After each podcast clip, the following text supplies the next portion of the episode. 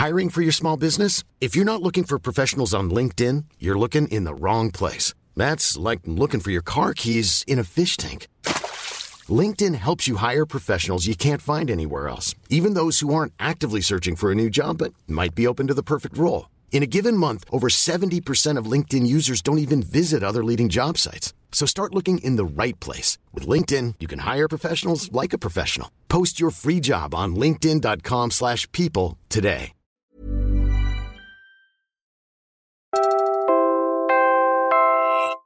You're listening to Puma Podcast. Hi, I'm Bella Perez Rubio, Puma Podcast, and you're listening to Teka Teka News. People say, how is AI going to affect humanity? Well, we actually already had an AI that rewired and was misaligned with humanity.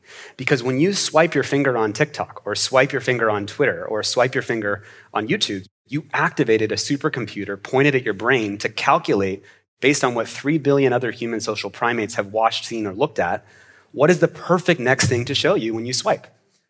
Nearly every discussion of social media inevitably leads to a discussion of all the ways technology is breaking our brains. The rise of artificial intelligence makes things all the more complicated. In this episode, an expert walks us through it all and how humans can fix it.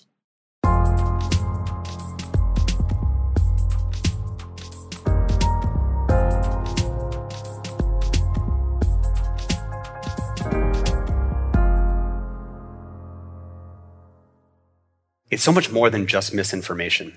We often think about social media as kind of creating the climate change of culture. What I hope to do is sort of broaden and maybe zoom out a bit on what are the collective effects of technology and humanity.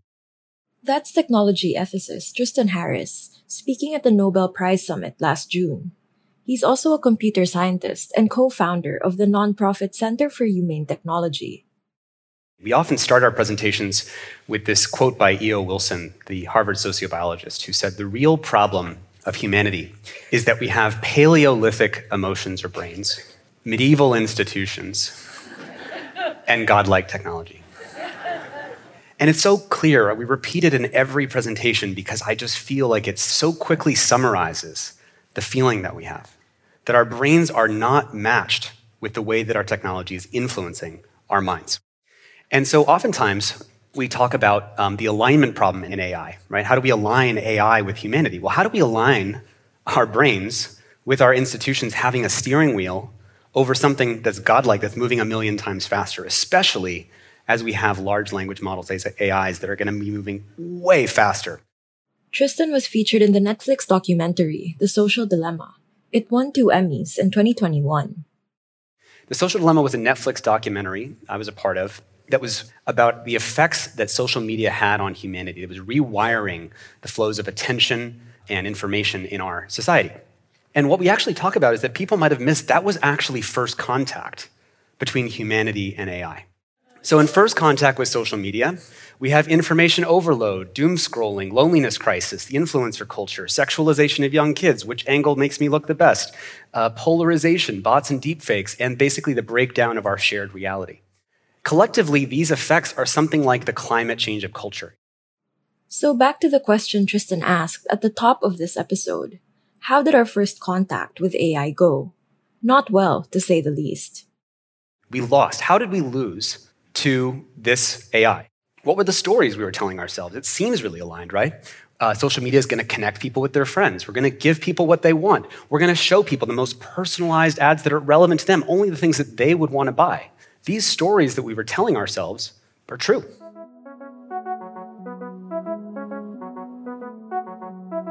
But that somehow hid what was underneath all that, which is the race to maximize engagement. Because how much have you paid for your TikTok account in the last year? How much have you paid for your YouTube account in the last year? How much have you paid for your uh, Facebook account in the last year? Zero. How are they worth a trillion dollars in market cap? People say it's your data, but they're actually selling also your attention. So how do I get your attention? You know, we add slot machine mechanics. Pull to refresh. How many likes did I get? Did I get more this time than last time? I just checked my email five seconds ago, but I'll check it again. It's not enough just to get your attention. If I'm a social media company, my goal is actually to get you addicted to getting attention from other people because a person who's validation seeking and wants attention from other people is more profitable than someone who does not care about attention from other people. This is what informs the common features across social media apps. If Snapchat adds beautification filters, Instagram will lose if they don't also add beautification filters. TikTok was found uh, to actually automatically add a beautification of between 1% and 5% without even asking people because we're all users, mirror, mirror on the wall, which makes me look best of all, and we use that app, right? The same thinking is responsible for features like retweeting and sharing. Because a button that instantly retweets, reshares uh, this content quickly is good at creating attention addicts, right? Because now TikTok is literally competing with Instagram. If you post this video on Instagram and Instagram offers you 100 views on average, but if you post it on TikTok, you get 1,000 views on average. If you're a teenager, where are you going to post your next video?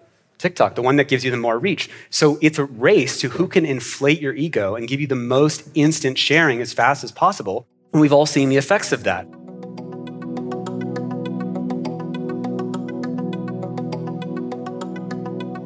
fake news spreads six times faster than true news. And as other people have seen, this is the study from More in Common, this has led to a massive overrepresentation, a funhouse mirror, of the extreme voices to the moderate voices with this instant sharing. Because what's the difference between a moderate voice on the internet versus an extreme voice? They post more often, right? And moderate voices post infrequently. That's the first layer of the double whammy. The second is that when someone says something extreme, it goes more viral when someone says something more moderate. So even though there's a very small number of very extreme voices out there, social media takes that like 5% of the population and then just spreads it out and stretches it out over the whole canvas and movie screen of humanity. And you run society through that funhouse mirror for about 10 years, and you quickly end up in a very distorted world. It may sound bleak, but there's a path to fixing all of this. More on that after a quick break.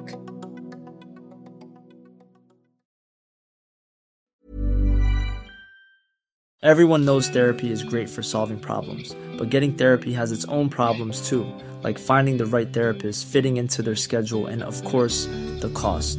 Well, BetterHelp can solve those problems. It's totally online and built around your schedule. It's surprisingly affordable too. Connect with a credentialed therapist by phone, video, or online chat, all from the comfort of your home.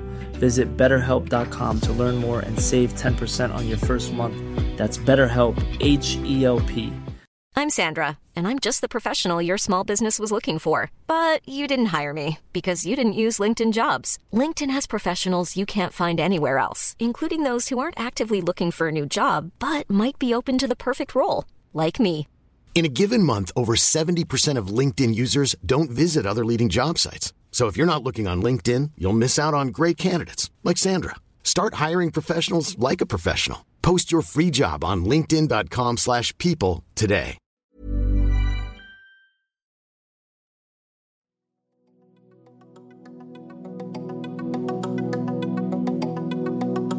So, what's the solution to this problem? One of the things that I think we really need to get good at is recognizing that the complexity of our problems actually has exceeded the institutions. The complexity of our world is going up. Pandemics, what's the right way to respond to pandemic, what's going on with COVID, and then simultaneously our ability to respond to that complexity, both as our brains and our institutions, right? But artificial intelligence is making this task all the more difficult. Uh, just yesterday, two days ago, um, the Pentagon, right, was there's a fake image of the Pentagon being bombed. If I wanted to cause a bank run in the United States, if I'm Russia or China, I could easily just create photos of lines of people standing in front of Wells Fargo, Chase Bank, etc. I can devalue the US dollar like that. This is why the solutions we've heard about for years now simply won't cut it. We're thinking about content moderation and fact checking, when really it's about how do we have wisdom? How do we have the bottom line, our brains and our institutions and our social trust and our social fabric actually match the speed and complexity of the evolutionary curve of technology and our issues?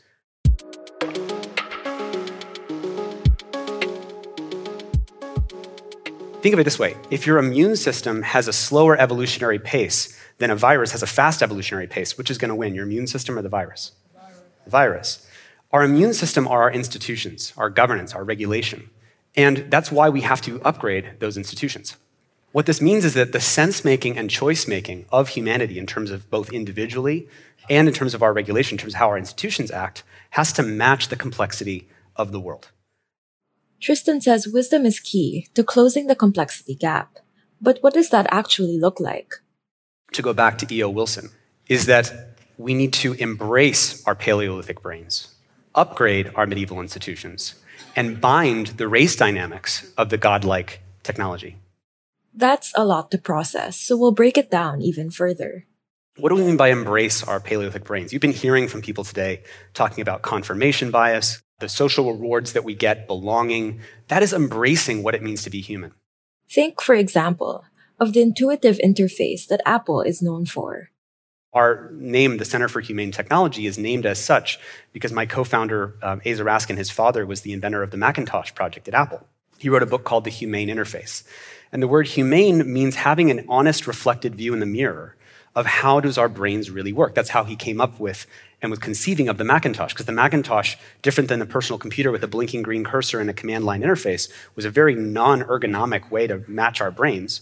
But the Macintosh with the mouse and the menu bar and drag and drop and icons was a much more humane interface because it embraced how we really work on the inside. But now what we need to do is apply those kinds of insights to our brains have confirmation bias. We need to feel belonging rather than loneliness. And here's what that looks like in practice. If we were to get rid of the engagement based business models that sell our advertising, when you open up Facebook, Facebook could be ranked instead of which content should I show you, it could be ranked in terms of what are things that I can do with different communities around me in, in my physical environment.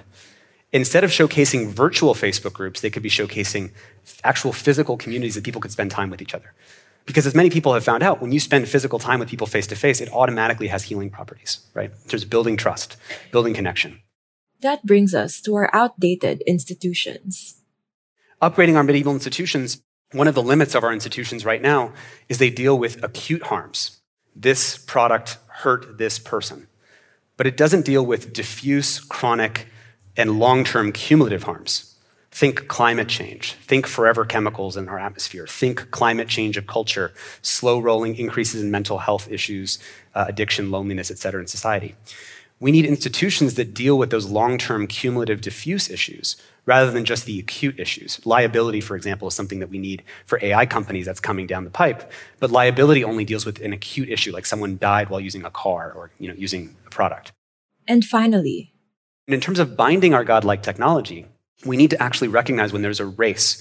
If I don't do it, I lose to the guy that will. Right? If I don't use social media for my nonprofit to try to boost up my influence, I'll just lose to the other nonprofits that boost up their influence with social media. So it becomes a race to create this virtual amount of influence on, online.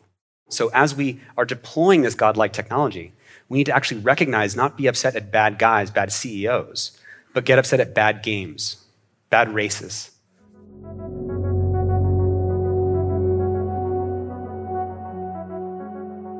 You cannot have the power of gods without the wisdom, love, and prudence of gods. If you have more power than you have wisdom or responsibility, that by definition means you are going to be creating effects in society that you can't see because you have more power than you have awareness of what those effects are. And one of the hardest things I think humanity is going to have to do in looking in the mirror is thinking about how do we bind and limit the power that we're handing out to the appropriate level of wisdom and responsibility. The biggest mistake we made with social media is handing out godlike powers of instant resharing to everyone, which can be very helpful in certain cases. But it's helpful specifically because it's bound to wisdom when it's going well. And when it's not going well, it's because that power is not bound to wisdom.